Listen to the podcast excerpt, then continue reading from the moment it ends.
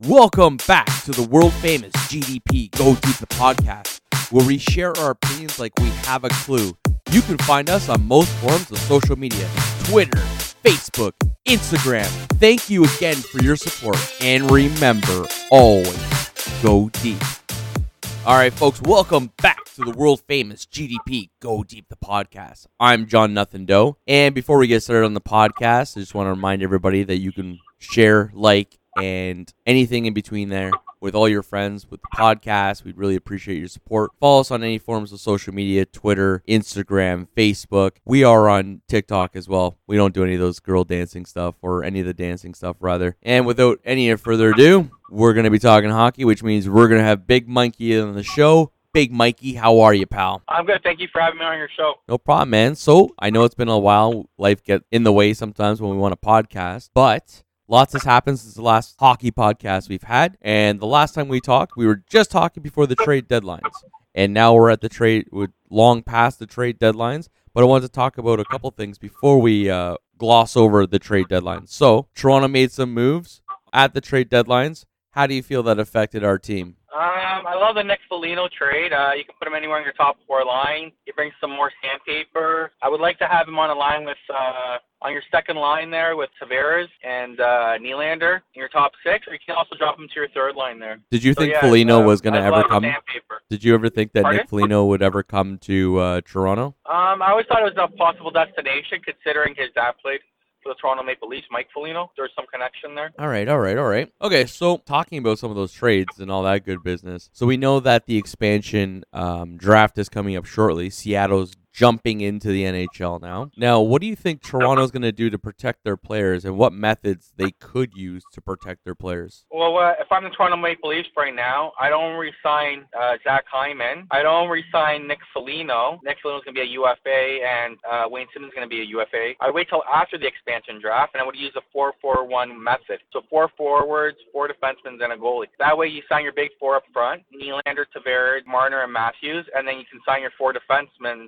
Muzzin, Holl, TJ Brodie, and uh, Morgan Rielly. Because if you go into a 7-3-1 method, then you'd have to expose one of your defensemen, which uh, they'd probably be uh, picked up. Okay, that's fair. That makes sense. Yeah. Another big trade that happened, and I'm sure there's numerous ones, but uh, one of the other ones outside of the Toronto Maple Leafs that really comes to mind is the Taylor Hall trade to Boston. What are your feelings on that? I think Taylor Hall handcuffed uh, Buffalo there, and and uh, Boston was his only destination. So uh, they lowballed Buffalo, giving instead of giving a first round draft pick, they gave a second and a prospect. Prospect at best, probably a third line player, nothing spectacular. But yeah, like Taylor Hall's looks like uh, he rejuvenated his career since his MVP season with the New Jersey Devils. I like Taylor Hall in Boston. I hope he resigns there because instead of him being the guy on a team, he fits nicely as being one of the big guys there. Like on that second line with Krejcik, I've never seen Krejcik play this good hockey in like in like the last five years. He's helped Krejcik's game and he's helped his own game and he's added like really good depth for Boston. And they're going to be a scary team in the playoffs. No kidding. All right, so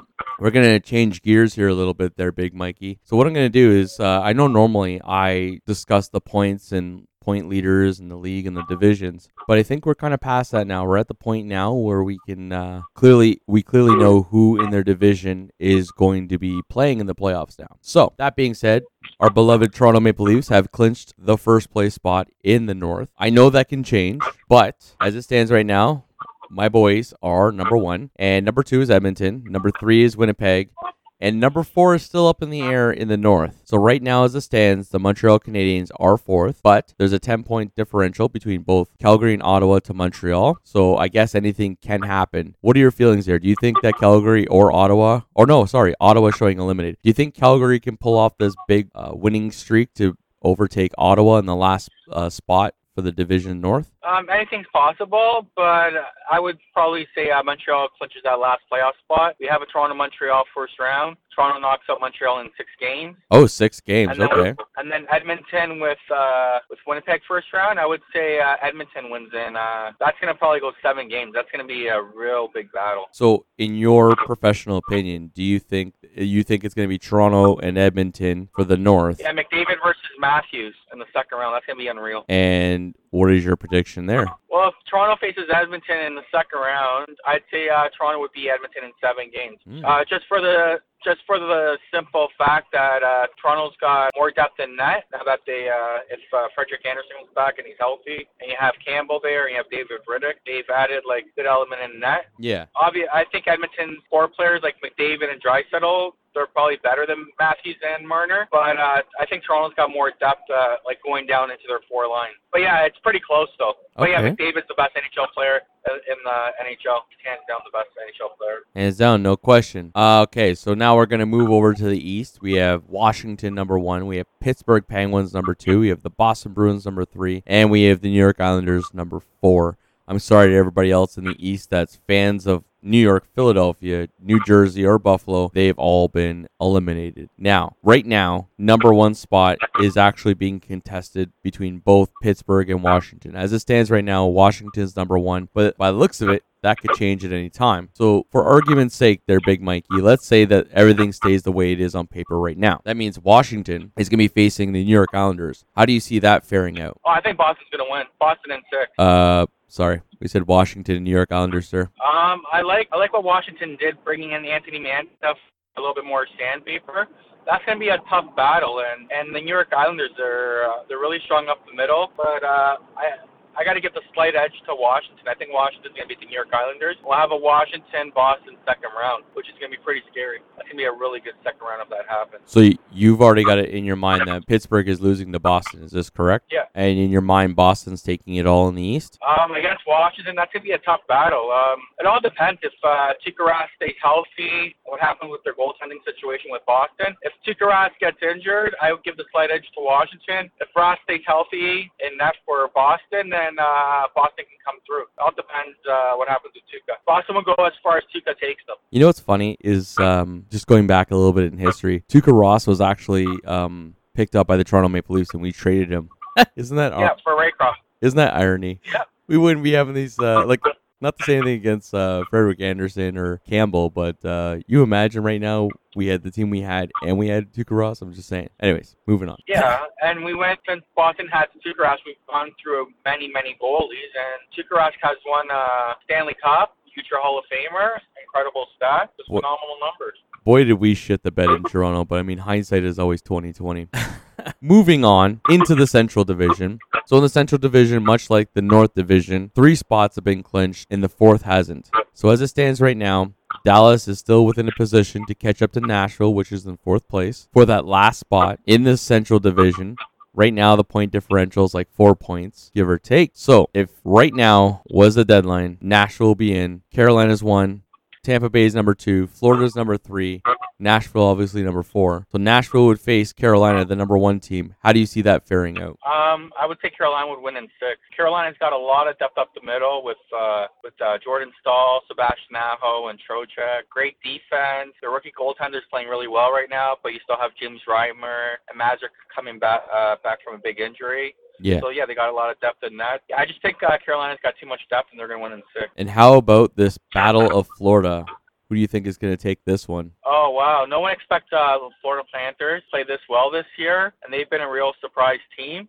It's just going to be interesting because uh, Kucherov is coming off a big surgery, and and he's supposed to be ready for the playoffs, and same with Stamkos. So I don't know, like a healthy Tampa team. I don't know. It all depends. Uh, Kucherov's going to be rusty, and he's going to need like you know a few games to get settled. But um, I don't know. I think uh, Florida's going to upset Tampa first round. I think Florida's going to be Tampa. That's uh, the big surprise I think this year. All right, so let's say that this actually comes to fruition and Florida beats Tampa Bay. Who is winning between Carolina and Florida? I think Carolina's going to come out of that division. I think it's their uh, their time to, to come to the next level, and they'll be in uh, the conference finals this year. Or, or sorry, not the conference final. Well, the Big Four. Okay. Going, all the division, all the teams are mixed this year. So we got Carolina as your big winner on that one. Now let's go to the West. All right, so in the West, much like the North and the Central Division, uh, there's still one spot available in the playoffs. It's gonna it's gonna be a hard push. So right now we have the Vegas Golden Knights number one, the Avs number two, Minnesota number three. Okay, and right now as it stands, St. Louis is number four, but Arizona is sitting right at their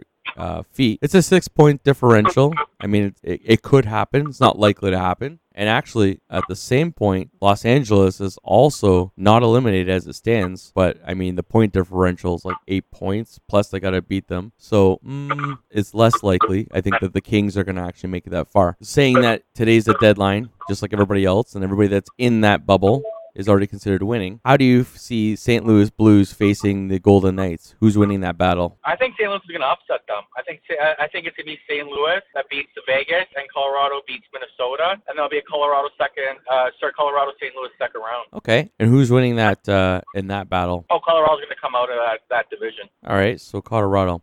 Now I'm not sure of the format of who plays who in what division. So the winners of each division. It, it, it, it's going to go by points and stuff, so we don't really know, depending which uh, which teams come out of their division. Okay, so let's just presume for a second that the West and the Central are the teams. Let's just fabricate it just for shits and giggles, okay? So if that's the case, and going on the people you predict to be the winners, so you predicted Carolina and Colorado. Who's winning that match in seven? Oh, it's going to be Colorado. Okay, so you got Colorado as the winner. I just want to, you know what?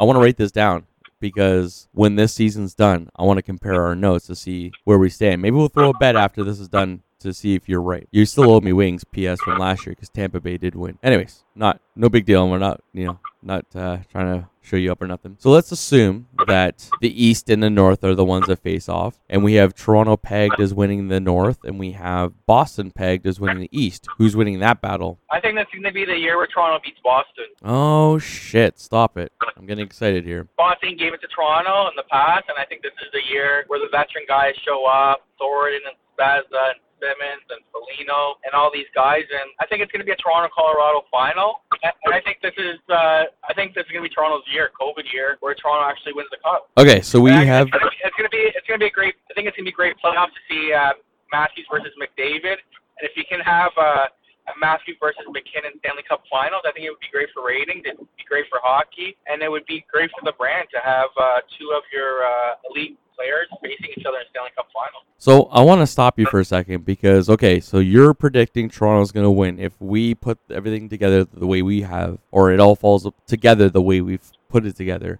Toronto's going to win. Now I got to say one thing right off the bat. Go figure if this is the year Toronto wins, we win in the middle of a fucking pandemic where we can't go down the streets and celebrate. I mean, let's be honest for a second. We know that's not going to stop shit. And the ro- the streets are going to get packed. Yonge Street's going to be an absolute mess. Okay? We know this. But go figure, at the year, like a pandemic, every other year we could be at the, what used to be the ACC, which is now a Scotiabank Center or Place. I don't know what, what it's called. So nobody's been able to actually go to a game and watch it. And this is the year, possibly clearly this is all hypothetical folks and uh, I, you know i'm not uh, setting up my lawn chair at Yonge and dundas getting ready for the parade i'm just saying go figure if any year's the year this would be the year that toronto does it. yeah, it gonna be interesting. They're gonna ask everyone not to come out for the parade. Everyone can watch it from their home, and oh, that's a global pandemic. It is what it is, and uh, buddy you know that nobody's maybe, staying home may- Maybe uh, the winning team, you have the fans. Uh, they can all Zoom or whatever. Toronto can do something where they put like a big